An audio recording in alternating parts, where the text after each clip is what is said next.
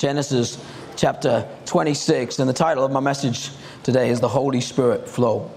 How many people want the Holy Spirit to flow through them? How many people have sensed God already start to work, doing something in their lives already, start to, to bubble up? And, uh, you know, we're maybe not experiencing the fullness of that yet, but something has started to happen on the inside of us. And so I want us to, to read from verses 12 of Genesis chapter 26. Then Isaac sowed in that land and reaped in the same year a hundredfold, and the Lord blessed him. And the man began to prosper, continued prospering until he became very prosperous. For he had possessions of great flocks and herds and a great number of servants. So the Philistines envied him. Now the Philistines have stopped up all the wells which his father's servant had dug in the days of Abraham his father, and they filled them with earth. And Abimelech said to Isaac, Go away from us, for you are much mightier than we. And then Isaac departed there and pitched his tent in the valley of Gerar and dwelt there. And Isaac dug again the wells of water which they had dug in the days of Abraham uh, his father, for the Philistines had stopped them up after the death of Abraham. And he called them by name, by the names which his father had called them. And Isaac's servants dug in the valley and found a well running water there. But the herdsmen of Gerar quarreled with Isaac's herdsmen, saying, The water is ours. And so he called the name of the well Esek, because they quarreled with him. And then they, they dug another well, and they quarreled over that. And also he called the name Sitnah. And so he moved from there and dug another well, and he did not quarrel over it. So he called its name Rehoboth, because he said, From now on the Lord has made room for us, and we shall be fruitful in the land. And then he went from there to Beersheba, and the Lord appeared to him the same night and said, I am the Lord your God of Father Abraham. Do not fear, for I am with you. I'll bless you, and I'll multiply you, your descendants, for my servant Abraham's sake. So he built an altar there and called on the name of the Lord.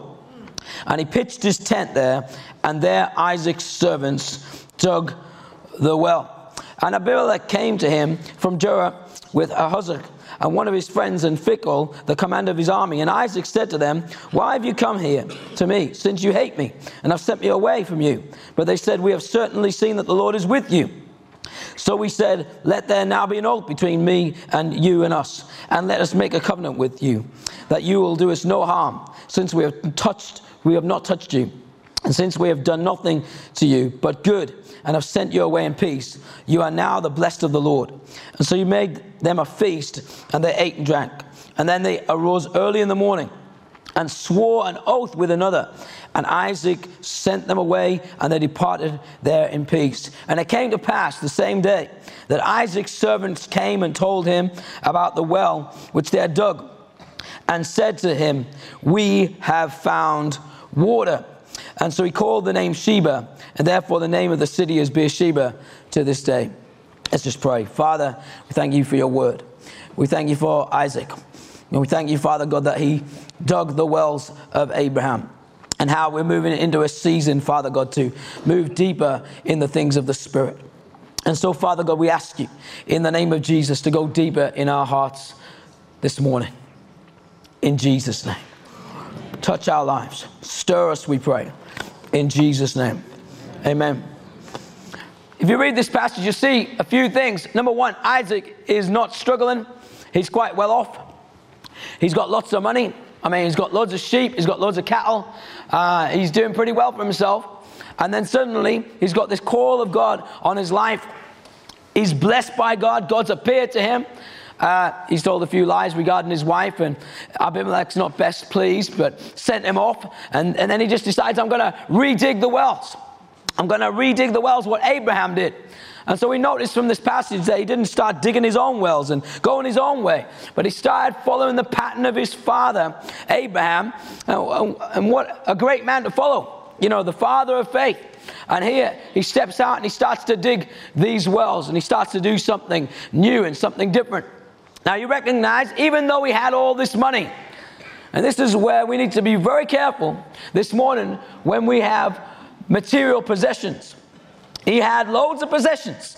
I mean, he was rich beyond measure, but he didn't have a basic need in his life met. The basic need for water. Without water, there's not much you can do. I think you can last something like three days without water before you die and go to heaven. As long as you're going to heaven, amen. Uh, so, three days. So he didn't have any water. So all the sheep, all the cattle, all the possessions meant nothing because he had to get in to digging, digging wells. He had to go out and start to find water. This was his commission. And he started to dig these wells afresh.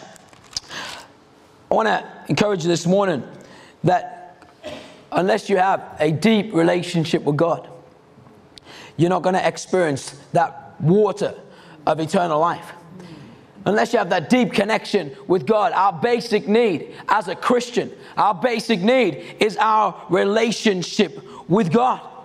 Uh, and so Isaac's on a journey, he's trying to find water. And it's our relationship with God that is the most important. Paul says, I want to know Christ and the power of his resurrection. I want to ask you this question this morning Do you really want to know Christ? I mean, do you really want to know Christ? Do you want to go deeper in your relationship with Christ? Do you want to get to know Christ? Do you even know Christ? You know, as I've been on a journey over in KT for the last 22, 23 years of my life, we go through different experiences on this journey, don't we? Sometimes we're walking close with God. It's like the glory of God is like a halo on our head, and we're just there. I mean, God is there. There's never a day where God is not there, and then suddenly you go through periods where it seems like God's not there, like He's left the building and you're praying and he ain't responding. And, and before you thought you really knew God, but then you suddenly realize, you know what, I don't, don't think I know God anymore. I've done great things for God. Uh, we've seen great miracles in the church. We, we've seen great things in the church, but do we know God? Do we, do we really know Him? And so Paul was saying, I want to know Christ and the power of His resurrection. So I want to encourage you this morning, it's quite simple. Don't try and do great things for God if you don't know God. Don't try and do other things, amazing things, if, you, if it's not rooted in your relationship with Jesus Christ. Paul says in Colossians that we are to root ourselves in our relationship with Christ, to root ourselves in Christ. Now, the Bible says if we want to move forward in revival, it's this deep connection with God this deep connection with God. So it says there that Isaac redug the wells. He redug the wells. I believe that we're moving in a season of digging. Amen? Now, ladies, don't get frightened this morning. Although some of the ladies probably better gardeners than us. To dig deep, to dig deep into the things of God. Now, I remember going away on a weekend when I was in Ongar, and uh, I just decided I've got to get away and pray and I hadn't been away for a while. It was, it was during my holidays. And, you know, why, why pray as a minister um, when you're on holiday? Why not just have a holiday? And so that was been my theory most of the time. When you're on holiday, have a holiday. When you pray, pray. You know, but not necessarily use your holiday as prayer, but this was the first time I was desperate for God. I, I wanted God to do something deep in my life. And so I, I said, I'm going to, I said to Tori, listen, I'm using three days. I need to go away. I need to go away and pray. I need to go away and seek God. And um, there was a lot of things pending. Uh, and when you are determined to meet with God, when you're determined to seek God, you start getting your shovel out and you start to dig deep into your relationship with God and ask the why question. Why am I doing what I'm doing? Why am I going to church? Why, why am I serving God? Why am I doing all the things I'm doing? And as you ask the why question, you start to dig deeper into the things of God. In 2006, um, we were inspired, a team of us, of evangelists in KT, and uh, we were just inspired to start redigging the wells of revival in the, in the rest of the country.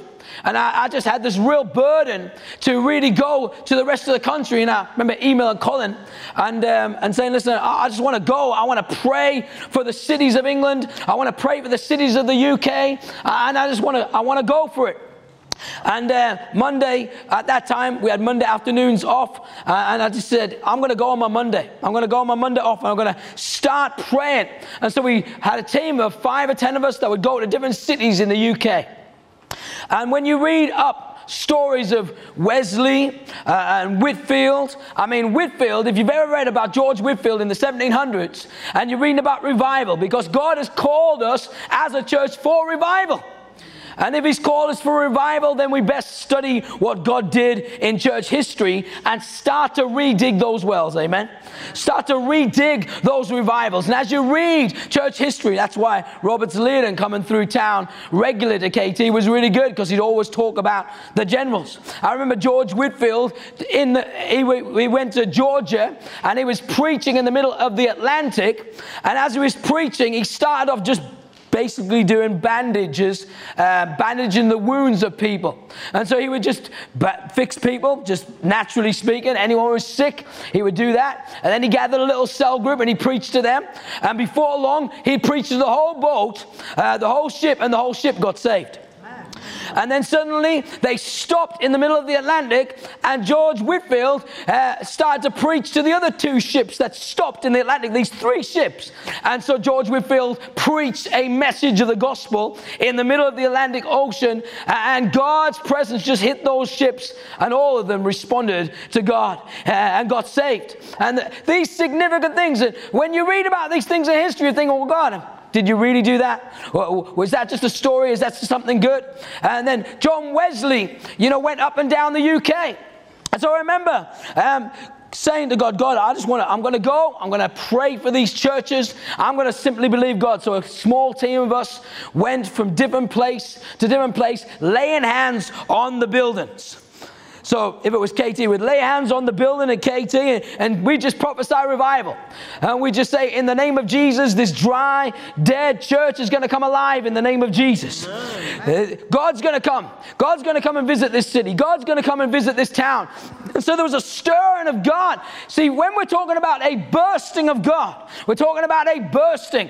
It starts in the heart, and we've got to start digging deeper into God. And I remember when we went to Bristol, uh, I remember being in the car on the M4, and as we begin to pray, uh, the presence of God just hit the car. And I can't remember at that time if I was driving or was standing still, but in the middle of that, um, I had my eyes closed, my eyes open, just seeking God, and the presence of God hit that car. And I remember saying these words Lord, we pick up the baton. We pick up the baton that is being dropped by Wesley, and I could see a visible baton. And I remember just just gone through and, and say, I'll grab hold of that baton that has been left by Wesley. Now, as we drove to Bristol, when we arrived and we parked the car, we got out of the car and we walked across the road. And w- when we got across the road, we saw a chapel.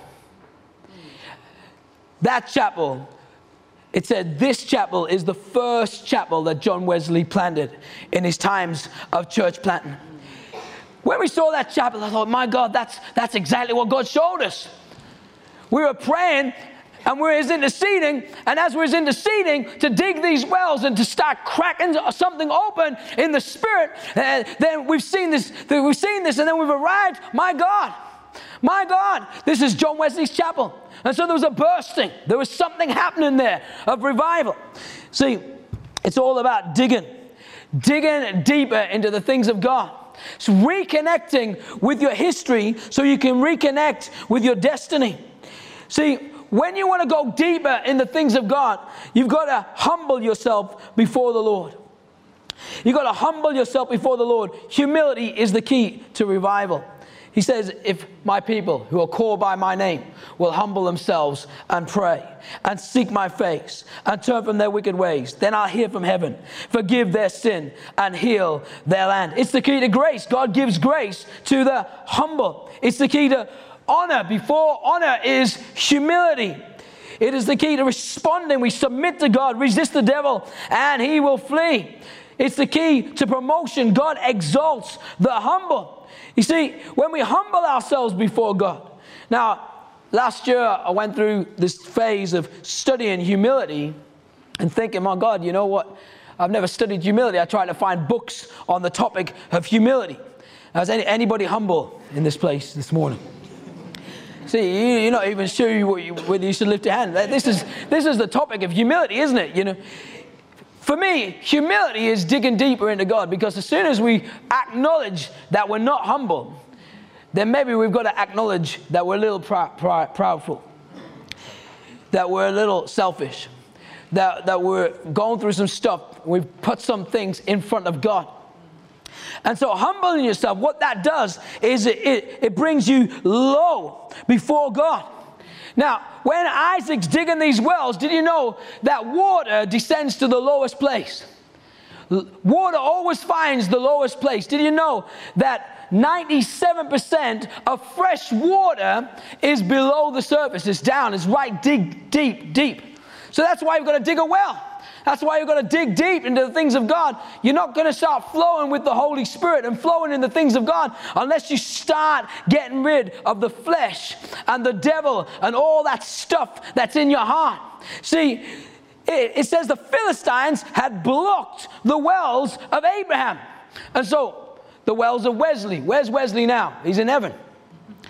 You know, the, well, the wells of Whitefield, the, well, the wells of, you know, the Salvation Army and, the, those moves of God. The, the wells of George Jeffreys. Where's George Jeffreys and the miracles? He's in heaven right now.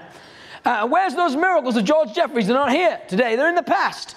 But you know what? Digging a well is digging that anointing up.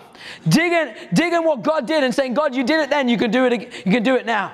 In Jesus' name and getting before God and saying, God, we're far away from you. See, this revival or this new move of God is about turning to God. It's turning to God. And when you turn to God, it involves humility, it involves digging, digging deeper into God. And so I went away to Ongar for those three days and I started digging deep into my personal life and saying, God, I want you to change me. I, I, want something new from you. I, I, want something different from you. And I remember walking into a church and I told this story at the conference. And, you know, things build up over time, don't they? Things build up over time. Uh, and you, you, you, you want to change, but you're not able to change. And you get frustrated because you're not the person you want to be. Praise God, you're not the person you used to be. You're on a journey. You know, but you're frustrated and things get blocked up in the heart. See, they blocked up the wells, and it seems to me that sometimes if we want God to flow through us, we want God to do something different, we've got to ask the question Are we blocked up? Is there something blocking us from God? Sometimes self blocks us from God. Uh, prioritizing self. We live in a generation where it's all about self, selfie, you know, about me. Amen, yeah. It's about me and my selfie. I'm just going to say that because it makes you laugh anyway, so that's fine. but on a serious note, I, with my kids, I've tried to ban the words my, mine, my and mine in, in the house. And instead of saying my and mine, we say the word our, you know, or we. And uh, so we say that to Judah, and he said, I said, so it's ours, it's we, no, it's mine. No, it's ours. No, it's mine. No, you know, we're sharing it, aren't we? We're sharing it. No, it's mine. And that's the kind of what we're like in the things of God. See, we, in order to dig deep, we've got to get rid of that word mine. It's all about me. It's all about what I do. No, it's not about me. It's, it, it's not about what I do. It's about what God's doing. It's about putting Jesus at the center of your life. And how are you doing that? See, to do a superficial move is just to dig a little bit. Dig a, dig a little bit. See, water to get fresh water, to get this bursting of water through, do you know how far you need to dig in order to get fresh water? How far do you need to dig? You're not digging holes. You see, God hasn't called us to dig holes or to dig ditches. You know, there's a little bit of water can happen when you dig a hole. You know, you dig, a, dig it deep enough, uh, uh maybe 10 feet, 15 feet, you get a little bit of water, and you say, Whoa, hallelujah, revival. Amen, I got a little bit of freshness. Do you know how much you need to dig? 500 feet. 500 feet. I mean, you're going to be there a long time digging away, amen? You're going to be there digging and digging and digging and digging and digging and digging and digging to get the life flow of the Spirit of God. But I want to tell you this morning that it's not just about you digging, because if it was about you digging, then you just get tired. You get tired, you get weary, and you're digging away and saying, Oh, God, it's not worth it. I'm not going to get revival. I'm tired of digging. And sometimes we get tired of going to church and we get tired of doing religion and tired of going through the motions. But it's not about you digging, it's about you digging with God's help. That's what it is about because God has a bigger shovel than you. Amen. One shovel from God go t- 10 feet, 20 feet. You know what? You know, digging with God is easy. When we dig with God's help, then He's able to go all the way down to those 500 feet and really, really hit the mark of the freshness of the Holy Spirit. You see, digging deeper and getting God back in our lives. See, I remember my dad, if we can show the picture of my dad, dad's swimming pool. Now, this is a bone of contention in our family. Remember, um, my dad, 12 years ago, moved to Spain. And it was supposed to be this amazing thing. And, and it has been to a certain extent. But my mindset was like, you know what? When I go to Spain, I'm going to really enjoy this swimming pool. I'm going to enjoy this swimming pool. And uh, you see a nice view, and, and, we've enjoyed some nice food, we've enjoyed other things. But one thing that we haven't enjoyed is this swimming pool. This swimming pool has never been filled. this swimming pool has never been filled. So my dad said, you know, I'm going to fill it next year. I'm going to fill it. This was 12, 12 years ago, then 11 years ago. I'm going to fill it next year. Come on, Dad, I want to just have a holiday. Uh, I'm going to fill it next year. I'm going to fill it next year. I'm going to fill it next year. I'm going to fill it next year. Well, anyway, 12 years later, and he's actually selling the property now. It hasn't been filled. So every, every time I had to go to this house, uh, uh, it, it became a place of contention.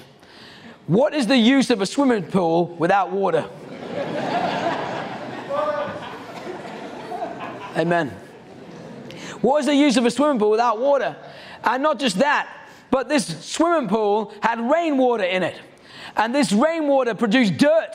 And the Philistines blocked up the wells. This is not a well, this is a swimming pool. Did you, my dad even decorated all of this himself. Somebody dug it uh, with a machine and he decorated all that stuff. Uh, I tell you, it doesn't matter how pretty your well is, if it doesn't have water, it's useless.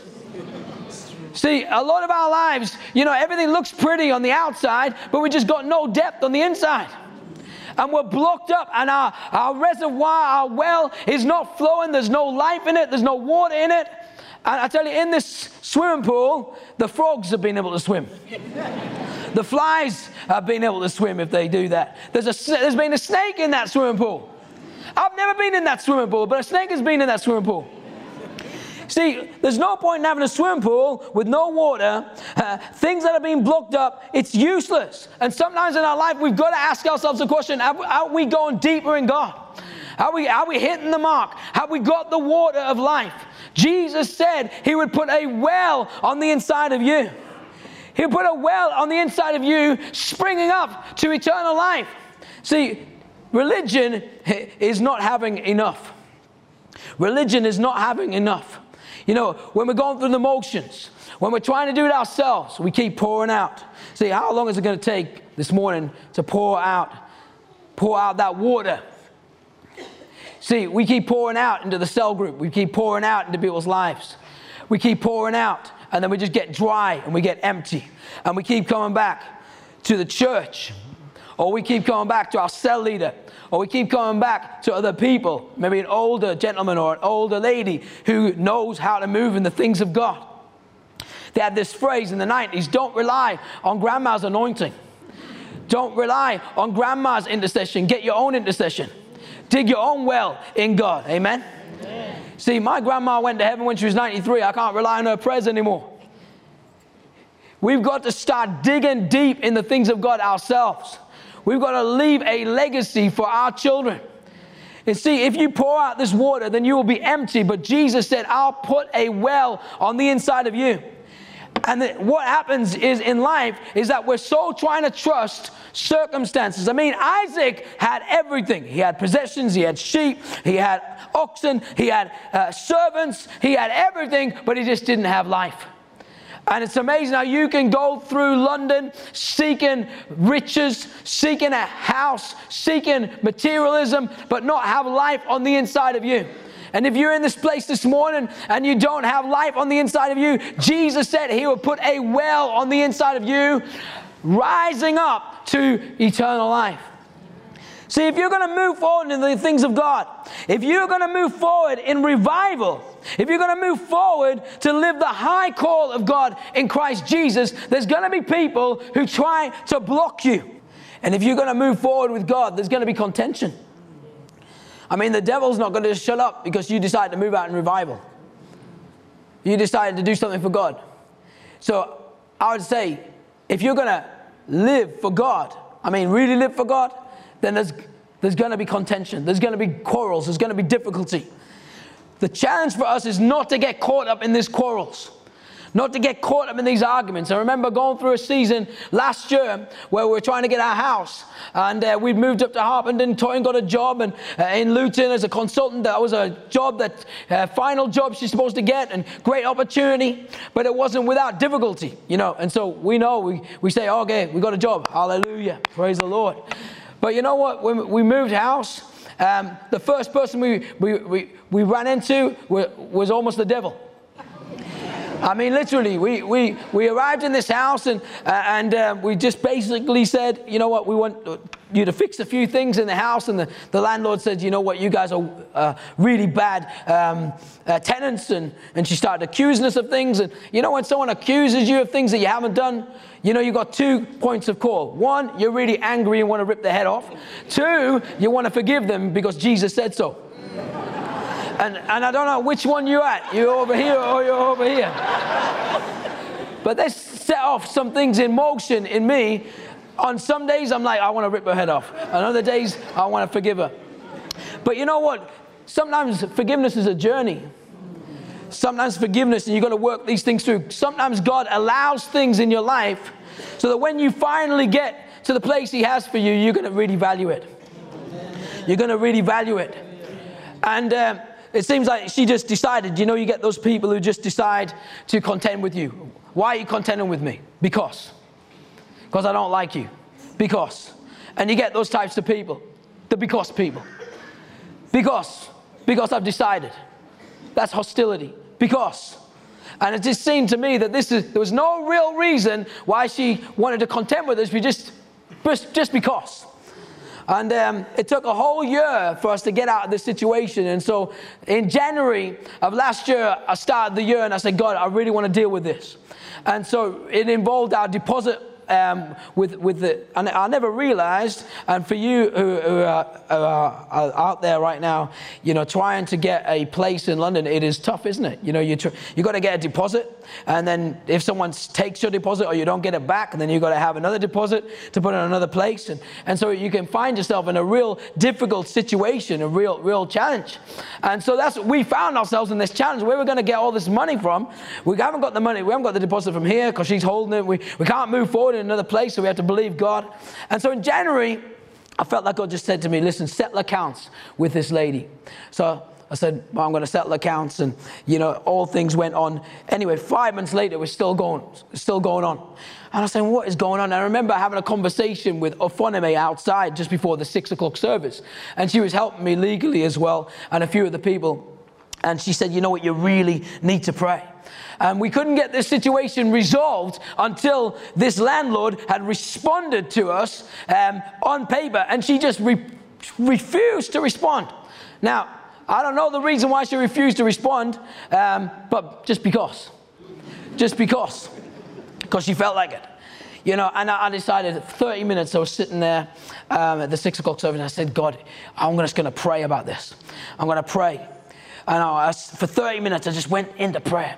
And it didn't start off, you know, real passionate. I was real annoyed. I think I was on this end, you know, really want to rip her head off. And then got into some sort of Holy Spirit stuff. And I just started to bind this, whatever's resistant this communication. I want to get out of this situation. This person needs to respond, Lord God, in Jesus' name. So, Father God, I pray whatever's blocking this, I just begin to remove it, this contentious spirit, in Jesus' name.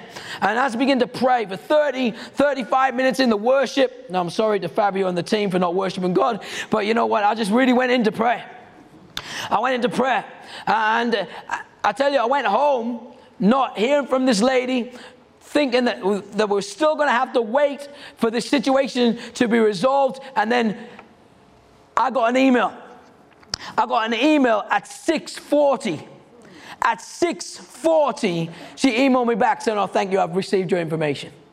And that was what I needed. That's what I needed. That's what I needed in order to move forward. And I say sometimes the devil doesn't want you to move forward. He wants to he wants to block you. He wants to block you from the well. He wants to keep you in unforgiveness. Like, you just want to rip this person's head off. That's what you want to do. He wants to keep you there because he knows if he can keep you there, you'll have no life inside of you. You'll get worn down. And you, you won't even have God there because these things, they block God. See, when you start digging up these things and you get rid of these things, then the life flow of the Spirit of God can start flowing on the inside of you again. And I believe that's what God wants to do in our lives. And so, three days of prayer. Three days of prayer, going back to Onga. Uh, on the third day, one of the things we needed was to. Um, to sign the contract of the house. Now, we put a, a bid in. Uh, we sold up in Northolt. We felt in January of last year we, we needed to move and uh, said we, we can't keep renting. You know, we can't keep um, being having these negotiations over our deposit and, and going through all this stress and this struggle. We need to buy. We need to move forward. So I said to Toyin, we need to move forward. We need to move forward now. And so we sold it in Northolt and the house went through in April. And we put a bid on our current house in February. But for some reason, uh, we needed £20,000 to actually seal the deal on the, on, the, on the thing. And so these are things that we were facing. And then suddenly Toyin's boss, just came and said, listen, we haven't been paying you the 3% on calls. So we're going to backdate it by 5% and then, you know, then we'll pay you the 3%. And that 3% was enough to take us over the line. But yet we still weren't able to get the, the house and it, it seemed like it just wasn't moving the way we wanted to. And sometimes you can get frustrated. Uh, and you think, God, I just want this whole situation. I mean, it's been two years now. I just want this whole situation to be resolved. And on that day, on Thursday, I was praying and I felt I got a victory. And that was the day. That was the day that we signed the contracts on the house.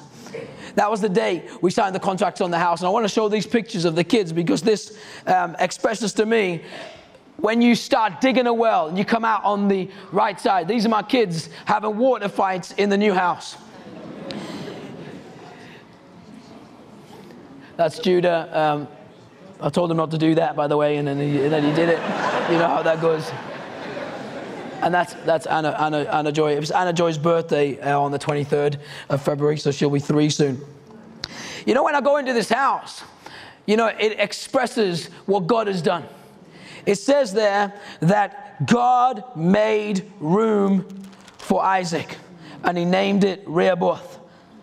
God made room for him. See, God making room for you is not without the struggle, not without the quarrel, not without the fight, not without. God doesn't promise you an easy ride, but He does promise you that He'll be with you. And God will provide for you. And when I go into the house now, I thank God and I say, God, you know what? You've, you've, you've blessed us with this property. We don't have one car parking space, two car parking spaces, but three car parking spaces on, on a busy road. And um, although we only have three rooms, I have a small room where I can hide away from the kids. And if that doesn't work, I can hide in the garage away from the kids and get some space. You know what? And, and, and I just thank God for that. Now, maybe if I was just given that house and hadn't to go through, hadn't had to go through the struggle, then I wouldn't maybe value it in the same way. And so, thank God that even though you may be struggling right now, and you may be going through a difficult time right now. When you do come on the other side, maybe you're going to value what God has been doing.